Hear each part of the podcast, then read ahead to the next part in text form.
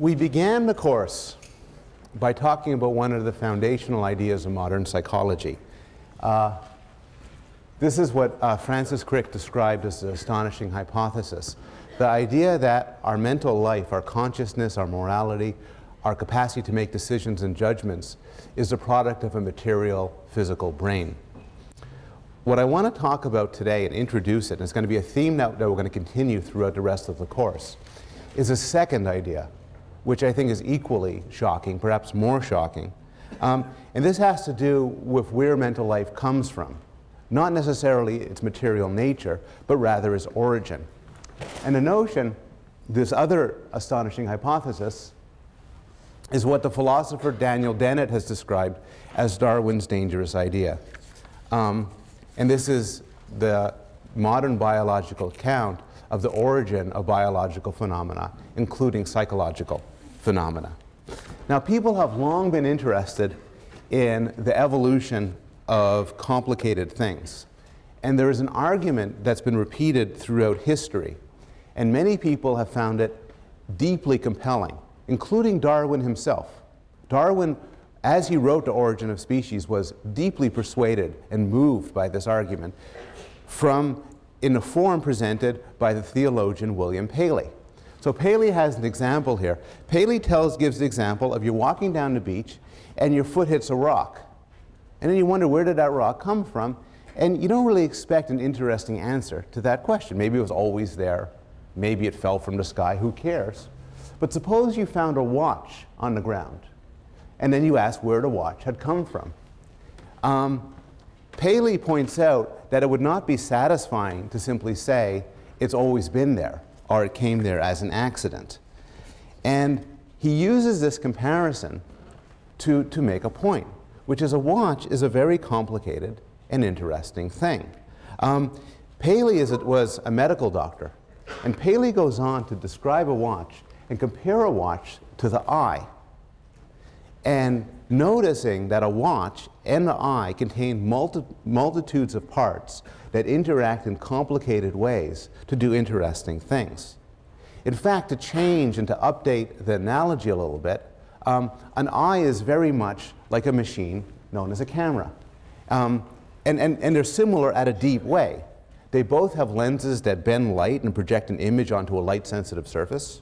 For the eye, the light sensitive surface is the retina. For the camera, it's the film. Um, they both have a focusing mechanism.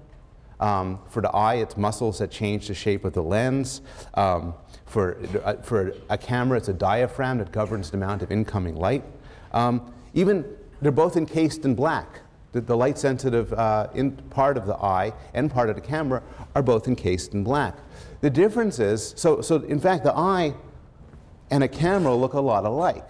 And we know the camera is an artifact. A camera has been constructed by, an intelligent, by intelligent beings to fulfill a purpose. In fact, if there's any difference between things like the eye and things like a camera, um, the difference is that, um, that things like the eye are far more complicated than things like the camera. When I was a kid, I had this incredible TV show called The Six Million Dollar Man. Anybody here ever seen it or heard of it? Oh. Anyway, the idea is there's a test pilot, Steve Austin, and his, his rocket jet crashes, and he loses his, both legs, his arm, and his eye, which sounds really bad, but they replace them with bionic stuff, with artificial leg, artificial arm, and an artificial eye that are really super powered, and then he fights crime. it was really the best show on. It was really good. Um, but the thing is, this was in uh, 1974. It's now uh, over 30 years later. And it's true then and it's true now. This is fantasy. It doesn't make it to the level of science fiction. It's fantasy. We are, are impossibly far away from developing machines that could do this. We are impossibly far away from building a machine that can do what the human eye does. And so somebody like Paley points out look, the complexity of the biological world suggests that these things are complicated artifacts created by a designer far smarter than any human engineer. And the designer, of course, would be God. I went to Google Images. I, don't mean that to be sacrilegious in any sense. I, you could try this. I went to Google Images and typed in God, and this was what showed up right in the middle. Um, so, and this, this Paley argued, and, was been convincing throughout most of history, is, um, is, is a perfectly logical explanation for where these complicated things come from. Um, it also has the advantage of being compatible with Scripture and compatible with religious beliefs, but Paley made the point this stands on its own. If you find complicated things, um, that, that, that complicated artifacts, you don't assume they emerged by accident, you assume that they were created by an intelligent uh, being. Now, this view has always had problems. This view, you could, you could call it creationism, which is that biological structures were created by an intelligent being, has always had problems. Um, one problem is it pushes back the question. So you ask, where did that intelligent being come from? And this is a particularly serious problem from the standpoint of evolution of psychological structures. So we want to know how is it that creatures came across upon this earth with the ability to reason and plan and do things? And then the answer is, well, another creature with that ability created us.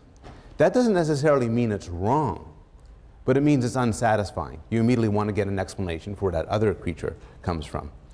Um, more to the point, there's always been evidence for evolution. And what I mean by evolution here isn't necessarily a specific mechanism, but merely the fact that, that body parts like the eye didn't emerge all of a sudden, but rather have parallels both within other existing animals and across uh, human and biological history. Um, this this uh, evidence comes in different forms. There's fossil evidence for different body parts, suggesting that they have evolved for more rudimentary form. Um, there's vestigial characteristics, and what this means is um, there are characteristics that human bodies have that are, are somewhat inexplicable, um, like the human tailbone or goosebumps, unless you view them at the human body in its current form as modifications from a previous form. Um, there are parallels with other animals, and this is clear in psychology. So, the human brain is different from the rat, cat, and monkey brain, but at the same time, you see them following a sort of common plan and common structures. And one rational inference from this is that they're linked through evolutionary descent. Um, finally, there's occasional poor design. So, Paley rhapsodized about the remarkable powers of the human body uh, and the different body parts, but even Paley admitted that there's some things which just don't work very well. Your eye contains a blind spot because of how the nerves are wired up. Um, the, in the male urinary system, the urethra goes through uh, the prostate gland um, instead of around it, which leads to many physical problems in men later on in life. Um, and so you're forced to, to, either argue that these are really good things um, or that God is either malicious or incompetent. And those are difficult arguments to make. So these are problems with the creationist view, but still, for the longest time in human intellectual history, there was no alternative. Um, and in fact, so Richard Dawkins, the most prominent evolutionary biologist, one of the most prominent evolutionary biologists alive, and one of the most staunchest um, critics of creationism, has written in The Blind Watchmaker saying, look, anybody 100 years ago, or 150 years ago, who didn't believe that God created um, humans and other animals was a moron. Because the argument from design is a damn good argument. And in the absence of some other argument, um, you should go defer to that. You should say, well, there are all these problems, but humans and other biological forms must have divine creation because of their incredible, rich, and intricate structure. Um, what changed all that, of course, was Darwin. Um, and Darwin, um, Darwin's profound accomplishment was showing how you get these complicated biological structures, like the eye, emerging through a purely non intentional, non created process, um, a purely physical process. And this could be seen as equal in importance to the claim that um, the earth revolves around the sun um, and that we're not the center of the universe. So, and in fact, some scholars have, have made, the, made a suggestion, which seems plausible, that the idea of natural selection is the most important idea in the sciences, period. So this is not a course in evolution, and I expect people to have some background. If you don't have a background in it, you could get your background from, um, from external readings, but also from the, the Gray textbook and the Norton readings will, both will each provide you with enough background to get up to speed. But the general idea is that there are three components to natural selection. There is variation, and this variation gives rise to different de degrees of survival and reproduction, and gets passed on from generation to generation, and gives rise to adaptations, what Darwin described as um, that perfection of structure that justly excites our imagination. And the biological world has all sorts of examples. You look at camouflage, um, prior to Darwin, one might imagine that some intelligent creator crafted animals to hide from their prey. But now we have a different alternative, which is that animals that were better hidden um, survived better, reproduce more. And over the course of thousands, perhaps millions of years, they developed elaborate camouflage. There's been a lot of work on Paley's favorite example, the eye. So Darwin himself noted that the human eye did not seem to emerge all at once, but rather you could look at other animals and find parallels in other animals that seem to suggest that more rudimentary forms are possible. And more recently, um, computer simulations have developed, have been developed that have crafted eyes uh, under plausible assumptions of selective pressure and uh, what the starting point is. So this is the theory of natural selection The good question to ask is why am I talking about evolution in Introduction to Psychology class? And the answer is that there are two ideas which come together.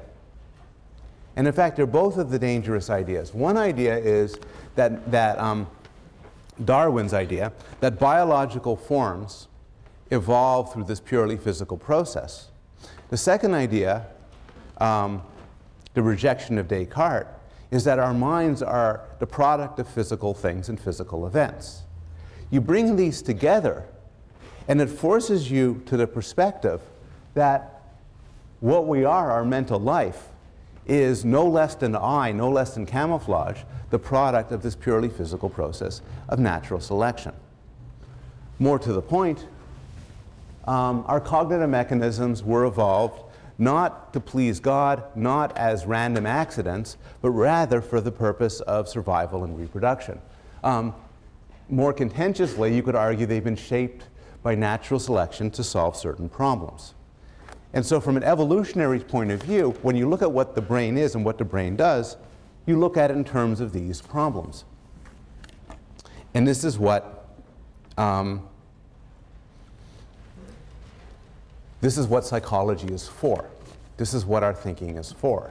Um, we have evolved mental capacities to solve different problems, perception of the world, communication, uh, getting nutrition and rest, and so on.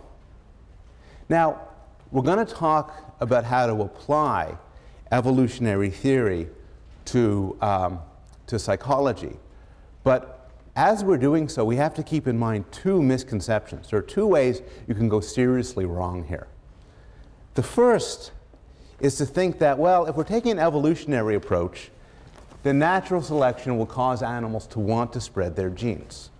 So if we're being biological about it, that means everybody must run around thinking, I want to spread my genes. I want to, you know, and, and, um, and this is just really, oops, I shouldn't do that. This is really wrong. Um, it's, it's even in red. Uh, and what this fails to do is make a distinction between ultimate causation and proximate causation. And those are technical terms referring to ultimate causation is, is the reason why something's there in the first place over millions of years of history. Proximate causation is why you're doing it now. And these are different. Um, obviously, for instance, animals do all sorts of things to help survive and reproduce. But a cockroach doesn't think, oh, I'm doing this to help survive and reproduce and spread my genes. A cockroach doesn't know anything about genes. Um, rather, the mechanisms that make it do what it, what it does are different from its own mental states, if it has any, why it does them. This is a point nicely made um, by William James. So William James asks, why do we eat? And he writes, Not one man in a billion, when taking his dinner, ever thinks of utility. He eats because the food tastes good and makes him want more. If you ask him why he should want to eat more of what tastes like that, instead of revering you as a philosopher, he'll probably laugh at you for a fool. And certainly the common sense answer, why are you eating? Nobody's going to answer, because I must sustain my body so as to spread my genes in the future. Rather, you eat because you're hungry. Those two theories, you eat because you're hungry and you eat to sustain your body so you can spread your genes in the future, are not alternative. Rather, they're different levels of explanation. Um, and you can't confuse them.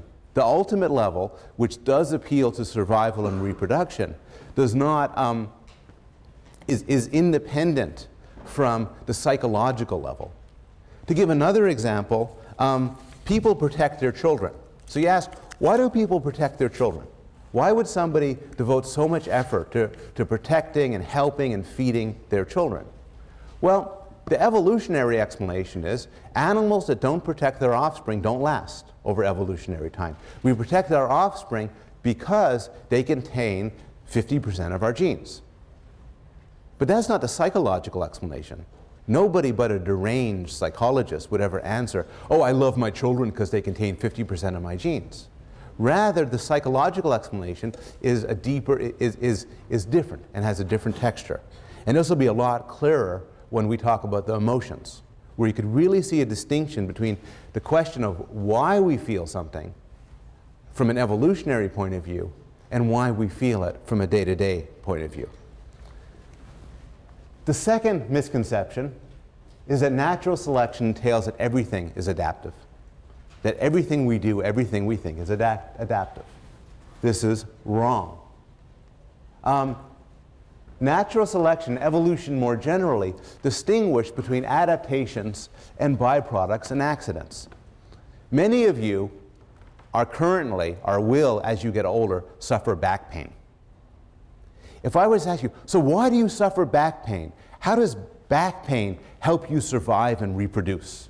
Well, the answer is it's not an adaptation. Back pain is an accidental byproduct of how our backs are shaped. Don't go looking for an adaptive reason for hiccups or self pity or bloating after you eat. There's all sorts of things a body will do that have no adaptive value, rather, just accidents. We have a body that does all sorts of things, some things it will do by accident. And this is certainly true for psychology. Um, so, a lot of the things, for instance, that occupy our interest, our fascination in day to day life are almost certainly evolutionary accidents. Um, the number, the, the three, three of the main preoccupations of humans are pornography, television, and chocolate. But, but if I ask you, you know, why do you like porn? And you say, because my ancestors who liked porn reproduced more than those who didn't. That's not true.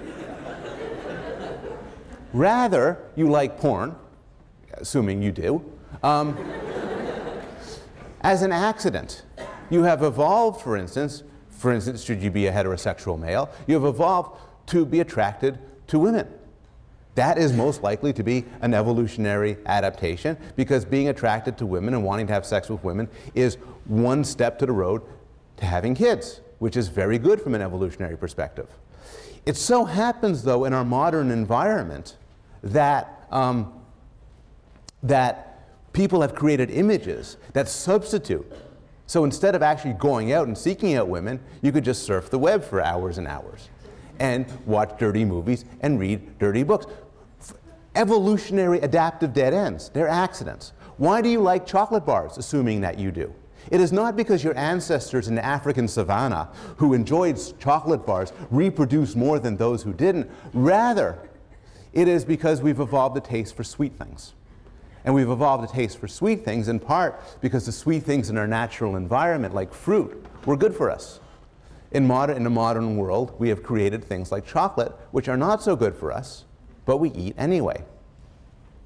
A lot of the debates, there's a lot of controversy in psychology over the scope of evolutionary explanations.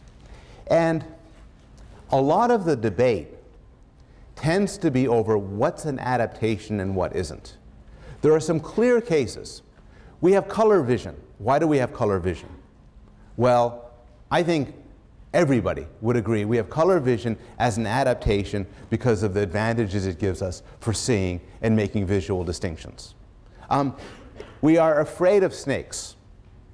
We're going to talk about that in more detail, but there's a straightforward adaptive story about that. Um, we are afraid of snakes because really our ancestors who weren't afraid of snakes didn't reproduce as much as those that were. Um, we like chocolate bars and we enjoy NASCAR. Those are, cannot be adaptations because chocolate bars and NASCAR are recent developments that could not have been anticipated by evolution. Those are easy questions. Here are some hard questions. Music. Everywhere in the world, people like music. Is this an adaptation for some selective advantage, or is it an accident? Um, Steven Pinker, who wrote The Language Instinct that you read before, um, caused a huge amount of controversy when he argued that music is just an evolutionary accident. He described it as auditory cheesecake, something we like to gorge ourselves on that have no, has no adaptive advantage. Other people argue music does have an adaptive advantage. Sometimes males use violence to coerce sex. Is male sexual violence a biological adaptation or is it an accident? There's more than one language. Is that just an accidental byproduct of the way language works, or is there some sort of group or selectionist advantage sketched out in some way of having multiple languages? What about visual art? What about fiction? What about our love for stories?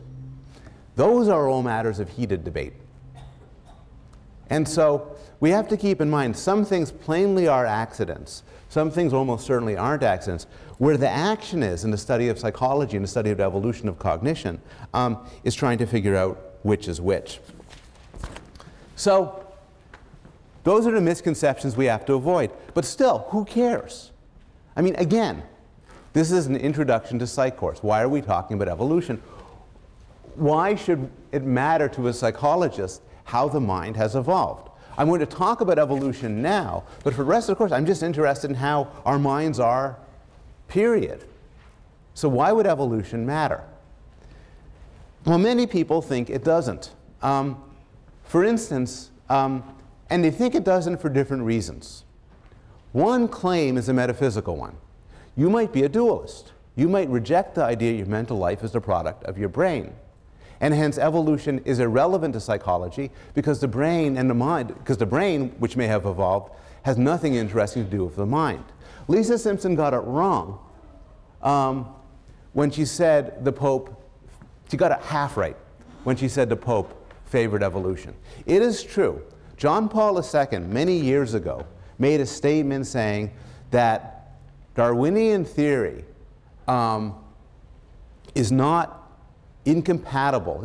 Darwinian theory is a view about the evolution of species that is not motivated by any animus. It is a genuine scientific theory, and should it turn out to be true, um, it is not incompatible with the truth about man as taught by the church. And scientists were thrilled by this, and, and they, were, they said he's endorsing evolution. But what fewer people talk about is the fact that after he said this, he drew the line.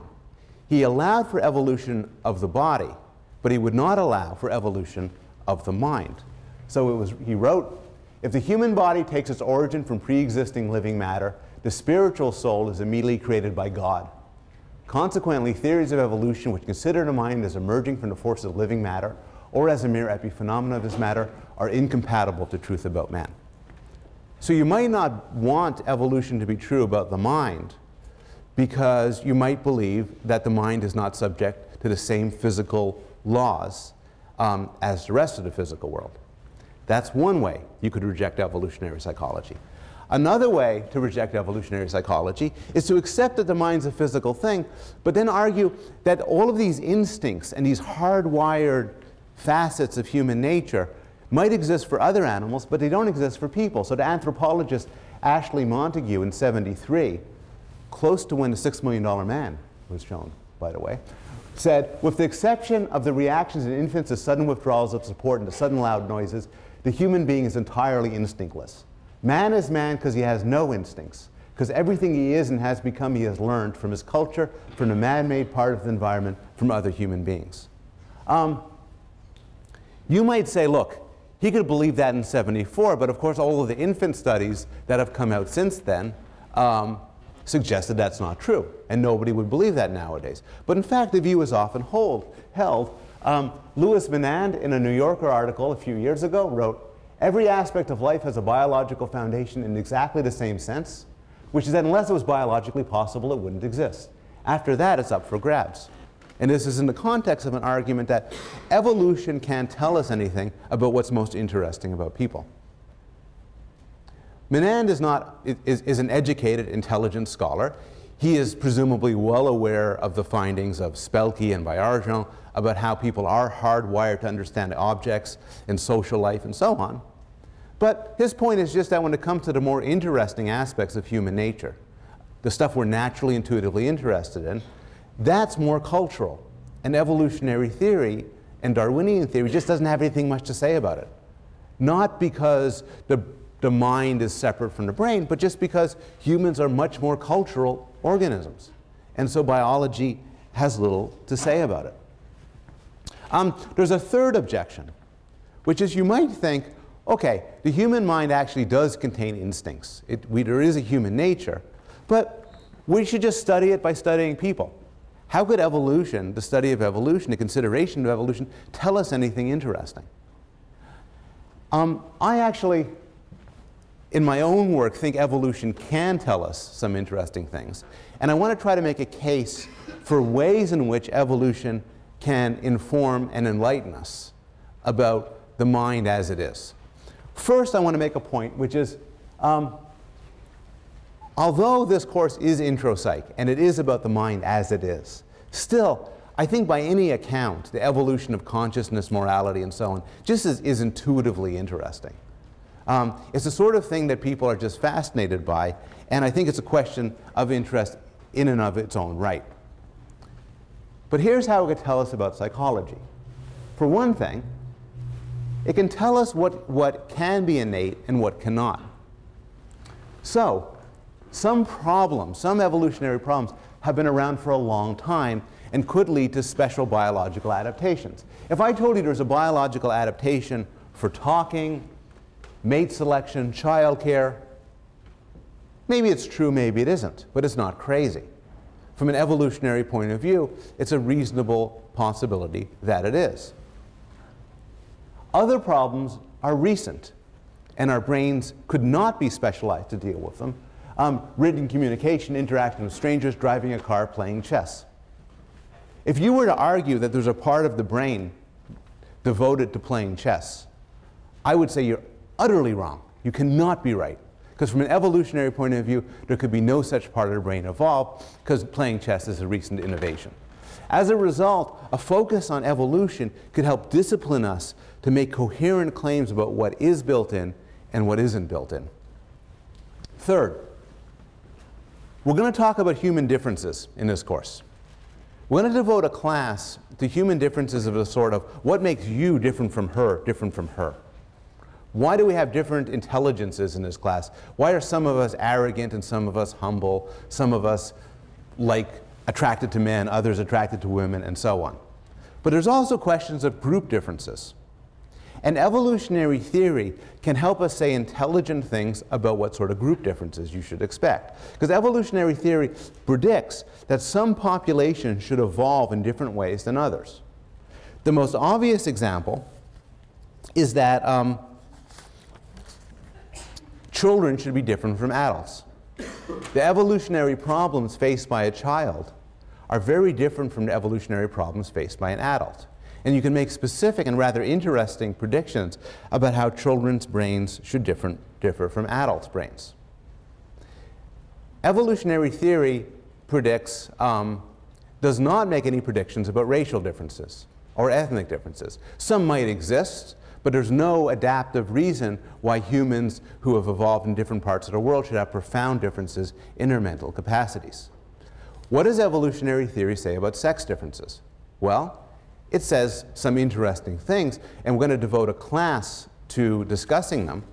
But what I think is going to be true, prove to be important is that we'll be able to use evolutionary biology to talk sensibly about what sort of distinctions between the sexes, between males and females, one would expect to find and what sort one wouldn't expect to find.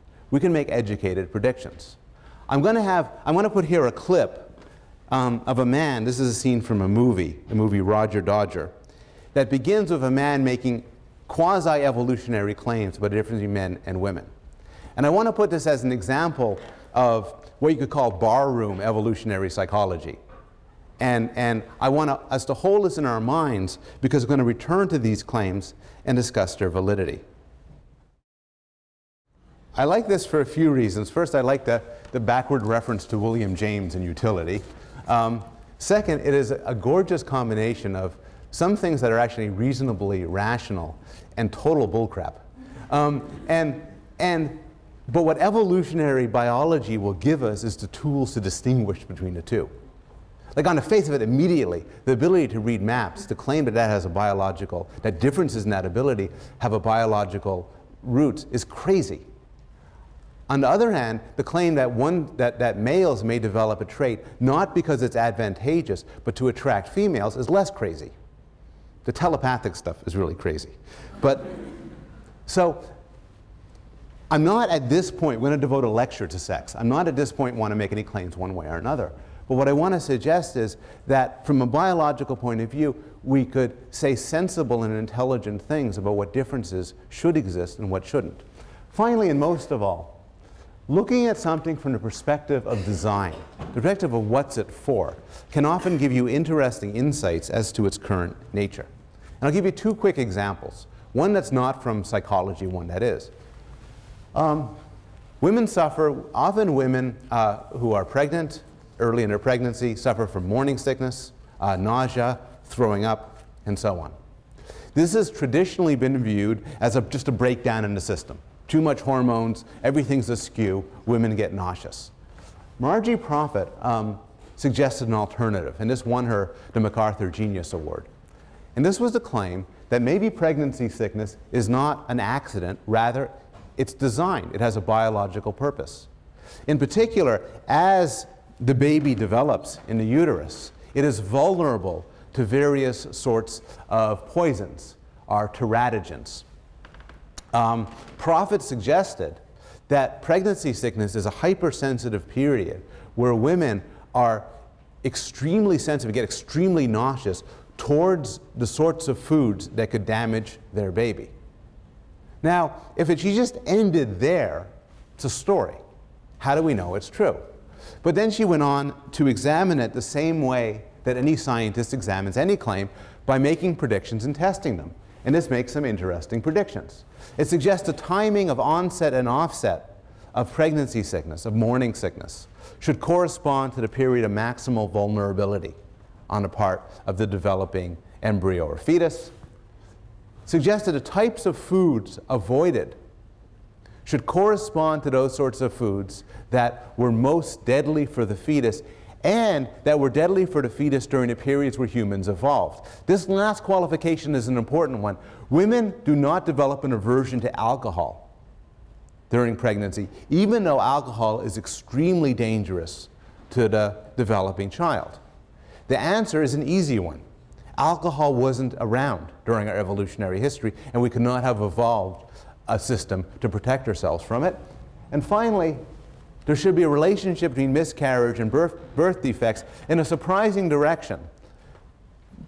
For Profet, and she has evidence to back this up, um, pregnancy sickness is not a glitch in the system. Rather, it's the sign of a healthy, active, protective mechanism going on. And in fact, the more morning sickness, the more the baby should be protected, something which by and large appears to be true.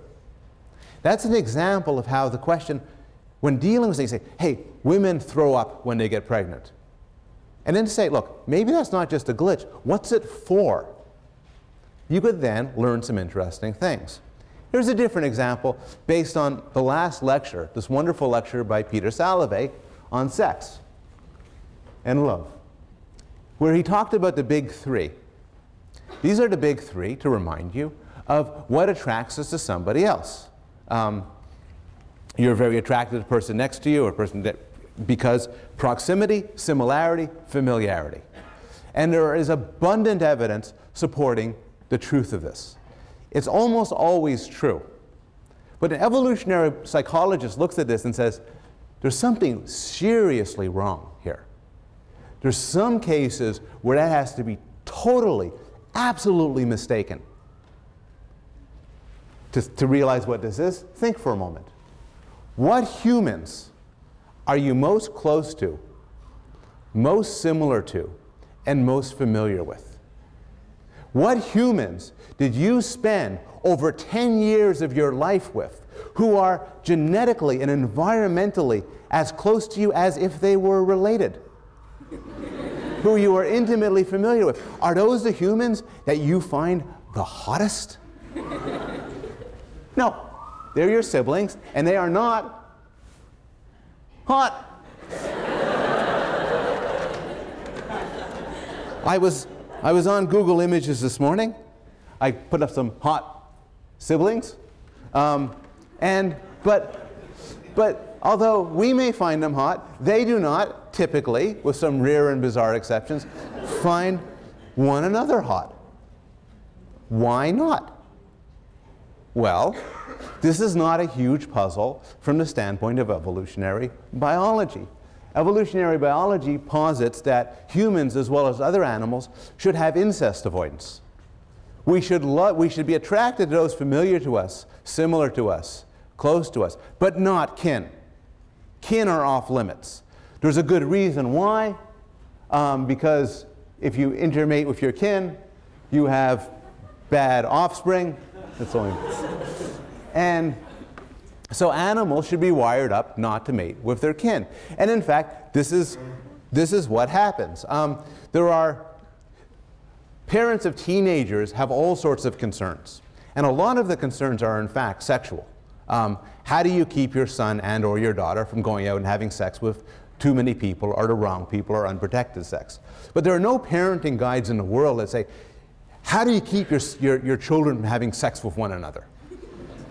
You typically do not need to because they do not want to have sex with one another. Um, now, this is actually also illustrates difference between proximate and ultimate causation. So you think for yourself, ooh, do I want to have sex with my sister?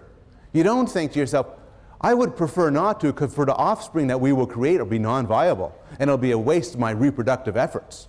Rather, you think, ooh, because at a gut level, you respond. Um, and this sort of instinctive response is what you get from an evolutionary analysis of sex. But this story is deeply incomplete because the question that gets raised is how do you tell? You don't want to have sex with your kin. But how do you tell your kin? People don't carry their DNA markers uh, on strips that you could see. How do you tell who your kin are? And this actually turns out to be a really interesting question. It used, and, and some research suggests that the answer is simple. You avoid sex with people you grew up with. And these studies actually come from kibbutz studies. Um, studies where people are raised communally on an Israeli kibbutz, they know they're not related, but still the fact that they were raised together as kids um, suggests that is a cue at a gut level not to be attracted to one another. It turns out there's some reason now to believe this story is incomplete.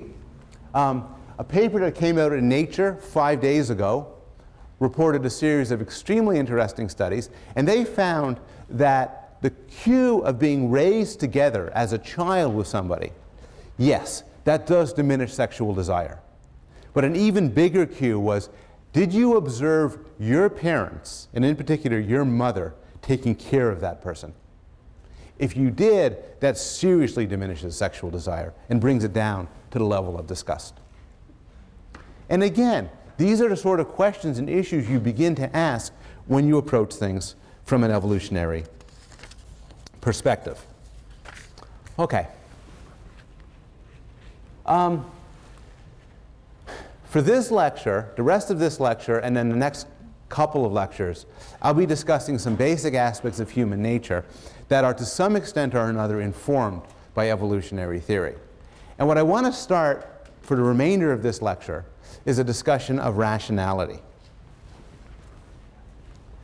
Now, some of you maybe not want to go into evolu- not, not, not want to go into psychology because there's no Nobel Prize for psychology. You might all think, hey, if I'm going to go into sciences, I want a Nobel Prize.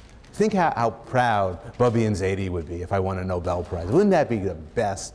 Um, you can get one. Um, psychologists have won the Nobel Prize. Most recently, Danny Kahneman won a Nobel Prize. You win it in economics, sometimes medicine. Not a big deal. Um, he won it for his work um, done over the course of many decades on human rationality. And this work was done in collaboration with Amos Tversky, who, uh, who passed away several years ago. Um, and this work entirely transformed the way we think about human decision making and rationality. Kahneman and Tversky caused a revolution in economics, psychology, and the social sciences more generally by causing us to shift from the idea that we're logical thinkers who think in accord with the axioms of logic and mathematics and rationality, more towards the idea that we actually have sort of rough and ready heuristics. These heuristics served us well during the time, during our evolutionary history, but sometimes they can lead us astray. And I want to give some examples of these heuristics, and I'll give four examples of heuristics that are argued to permeate our reasoning. The first is framing effects. This was a classic study by Kahneman and Tversky um, involving this sort of question. U.S. is preparing for the outbreak of a disease that's going to kill 600 people. There are two programs. Program A, if you follow it, 200 people will be saved. Program B, there's a one-third chance everybody will be saved, and a two-third chance nobody will be saved. Who would choose program B? Who would choose program A? Okay. And that fits the responses. Most people choose program A. That could go either way. What's interesting is if you frame the question differently, like this, you get very different responses. If instead of focusing on the people who will be saved, you focus on the people who will die, and instead of focusing on the chance that nobody will die and the chance everybody will die, you flip it around, you get a corresponding flip. And this is known as a framing effect. The idea of a framing effect is that you can respond differently to a situation depending on how the options are framed. And in particular, this combines with loss aversion. People hate a certain loss. 4,000 of these people will die is extremely aversive. And so the framing can influence your decisions. And clever advertisers and clever decision makers will frame things in different ways um, to give you give rise to different intuitions. Sometimes this could be fairly simple. So, um, so you have this ad of a hamburger that's 80% fat free versus 20% fat. Um, you don't have to be a brilliant ad executive to figure out which one to go for. Um, it turns out that this sort of um, fundamental act, the fundamental role of framing effects is not limited to humans. So I want to take a second and tell you some work done by my colleague, Laurie Santos, um, with capuchin monkeys. And what she does is she takes these capuchin monkeys and she teaches them to use money. She teaches them to use little discs to buy themselves either pieces of banana or pieces of apple. And they like to eat this. And they very quickly learn you can hand over a disc to get some banana or some apple.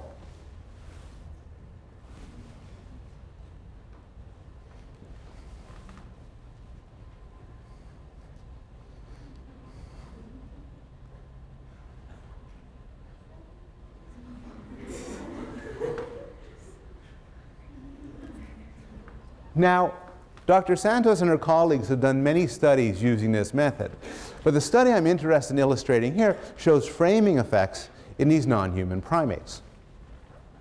So what she does is, there's two options. In one option, the experimenter shows one object to the capuchin and, and then either gives one or two. Half the time gives one, half the time gives two, for an average of one and a half.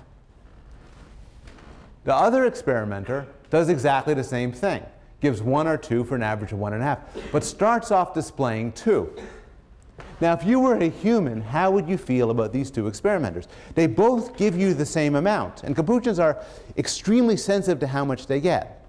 But it turns out, as predicted, they don't like the pink experimenter.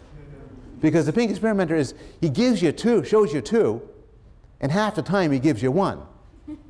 This guy shows you one, half the time gives you two. And over time, they develop a preference for the experimenter that shows them one initially, suggesting that they are being subject to framing effects or choices relative to a reference point. A different sort of demonstration is the endowment effect. This is a robust and very interesting effect. Here's the idea I show you something like a cup or a chocolate bar, and I say, How much will you give me for this chocolate bar? Well, you're pretty hungry. How much will you give me for this chocolate bar? You say, oh, I'll give you $2 for the chocolate bar. Most people on average give two, big chocolate bar, gives $2 per chocolate bar. The other condition is exactly the same, except I hand you a chocolate bar and say, how much money will you sell me that chocolate bar for? There people say, uh, 250. And in fact, what happens is once you own something, its value shoots up. And this has mystified economists and psychologists. It makes no sense. The chocolate bar doesn't even have to move. I just leave it on the table and say, either how much will you spend, for, how much will you give me for this, or okay, it's yours, how much you want for me to take it back? The answer is it's framing. If you're asking how much you want for it, it's a game. It's just how much will you pay to get something. But if, if you're being asked, how much do you want for me to take it from you, you treat it as a loss. And as a loss, it becomes more valuable. Those are framing effects. A second example is base rates. There are 70 lawyers, uh, sorry, 70 engineers and 30 lawyers. And John's chosen at random. Let me tell you about John. 40 years old, married, three children, conservative, cautious, no interest in politics, awkward around people. His hobbies include carpentry, sailing, and solving mathematical puzzles. like online dating. Um, what do you think John is? A lawyer or an engineer? Who thinks he's a lawyer? Good. Who thinks he's an engineer? Okay, most people think he's an engineer. But here's the thing you switch it, right? 30 engineers, 70 lawyers. It doesn't change. People, no matter what this number is, these numbers, it doesn't seem to change who you think he is or how confident you are. People look at John as an individual and they ignore the background status of where he came from. They ignore base rates. Base rates are very difficult to think about. And I want to give you an example of this. Um, and the, the example will be on the slides for when you print them out, print it out, because you might want to work through it yourself but I'll give this to you quickly. Um, there's a disease that hits one in a thousand people, pretty common disease. There's a test for the disease, and if you have it, it's going to tell you you have it. It tests for a certain thing in your blood, and boom, if the thing's in your blood, the test will go boom. If you have it, it will tell you you have it. It doesn't miss. On the other hand, it's not perfect. It has a false positive rate of 5%.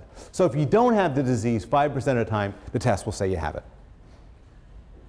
So, you know, if the test says you, you don't have it, you're fine. But the test says you have it, maybe you have it, but maybe, maybe it's a false positive. You take the test, says you have the, the disease. Without pen and paper, how likely do you think the odds are you have the disease? Who says over 50%? Okay, before people sinisterly shouted the right answer, um, people will tend, medical students were given this, medical students less savvy than you, and the average is between 50% and 95%. The answer is, as some people quickly noted, 2%. And here's how it works.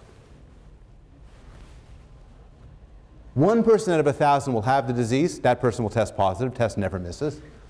That leaves 999 people who don't have the disease. It will say about 50% of these people have it. So for every 51 people who test positive, only one will have the disease, giving an average of about 2%. This sort of thing is very difficult. Our minds are not evolved to do base rate computation. And so any problems involving base rate computation, including real world problems like what to do when you come back with a positive test, um, we screw up. And often we screw up in the direction of panic. The third bias is the availability bias. And this is simply that um, if you want to know how frequent something is, how available it is to come to mind is an excellent cue. But this could lead to mistakes. A classic example by Kahneman and Tversky is you ask people, one group of people, how many English words end with ng? Or what proportion of English words? Another group of people, what proportion end with ing? Turns out you get much bigger numbers for ing than ng. Though, of course, ng has to, ing, sorry, ng would include everything with ing. It's just a lot easier to think about these things. This can show up in real world. What are your risk of getting killed? What's your risk of getting killed by a shark? Well, if you ask people what their risk of getting killed by a shark is, they characteristically overestimate it. I will give you the news of what the risk is for getting killed by a shark. Injured um, in any given year, 1 in 6 million, killed 1 in 500 million. If you live in Florida, which apparently is shark central, your chance of getting injured is about one and a half million. People will overestimate the risks because shark attacks are very salient. They're always reported in the news and they're very interesting. What is the chance of getting killed by potato salad? well, food poisoning, death by food poisoning, injury by food poisoning runs to about 1 in 55, 1 in 800 for some sort of injury and 1 in 55,000 killed. Potato salad is one 1,000 more times danger, more dangerous than shark attacks. But you get it wrong because you don't think, oh my God, big news story, somebody dies by potato salad. And so we tend to overestimate the chance of being killed by dramatic facts. How many Jews in the United States? What proportion?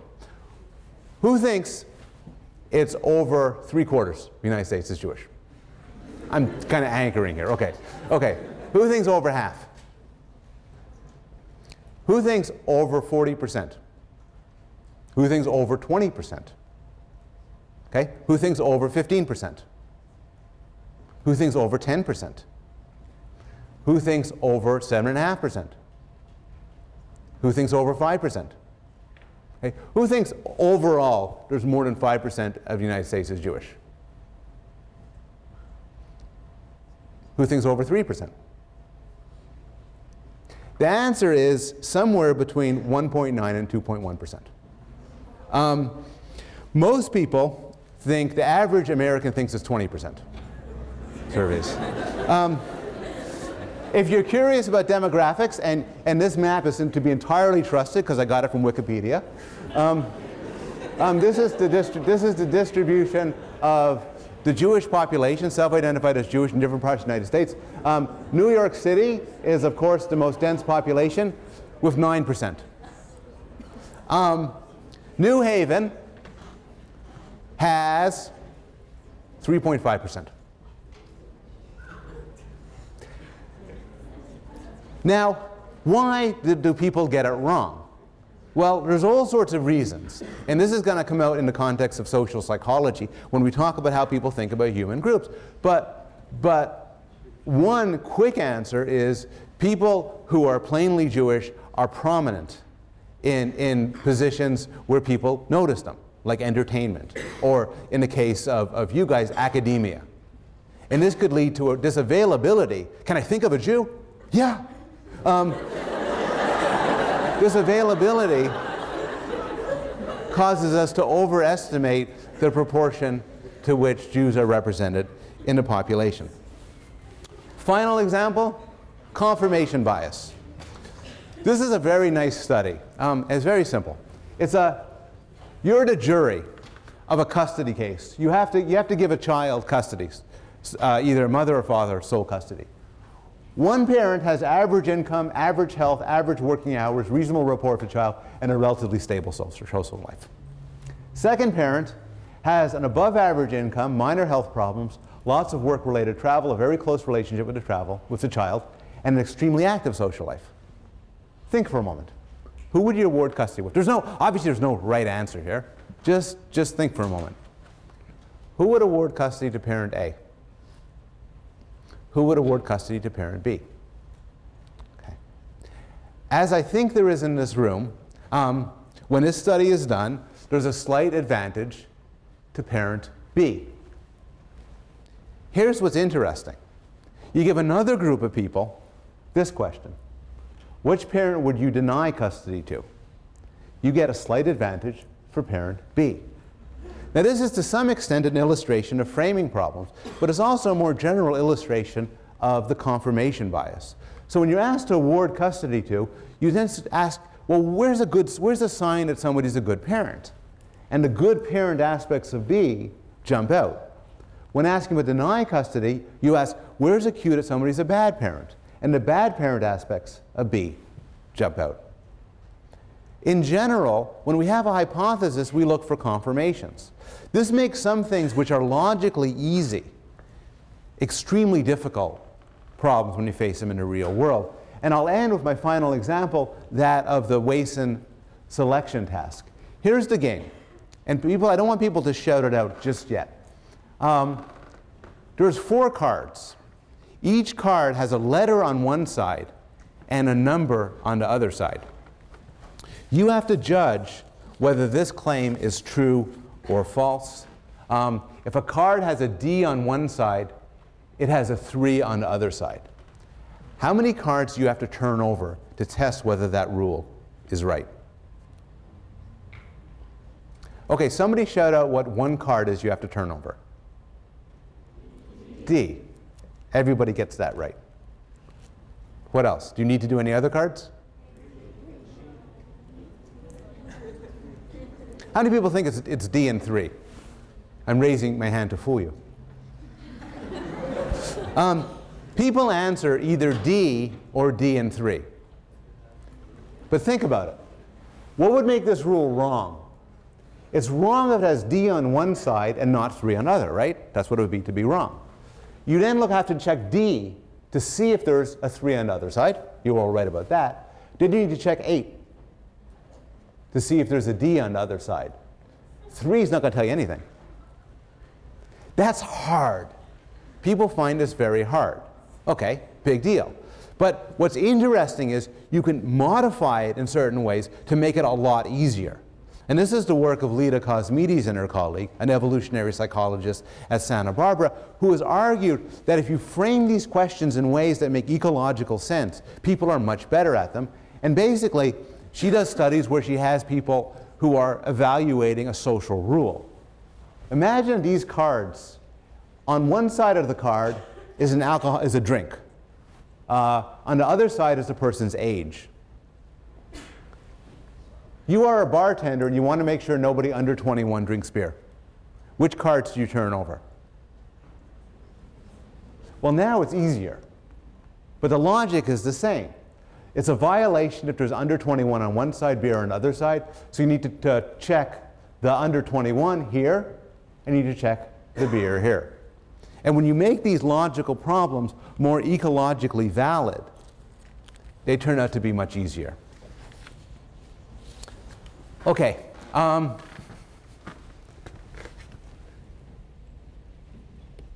there's a little bit more, but I'll hold it off till next class. And I'll end with the reading response, which is to do your own bit of reverse engineering and evolutionary psychology. And I'll see you all on Wednesday.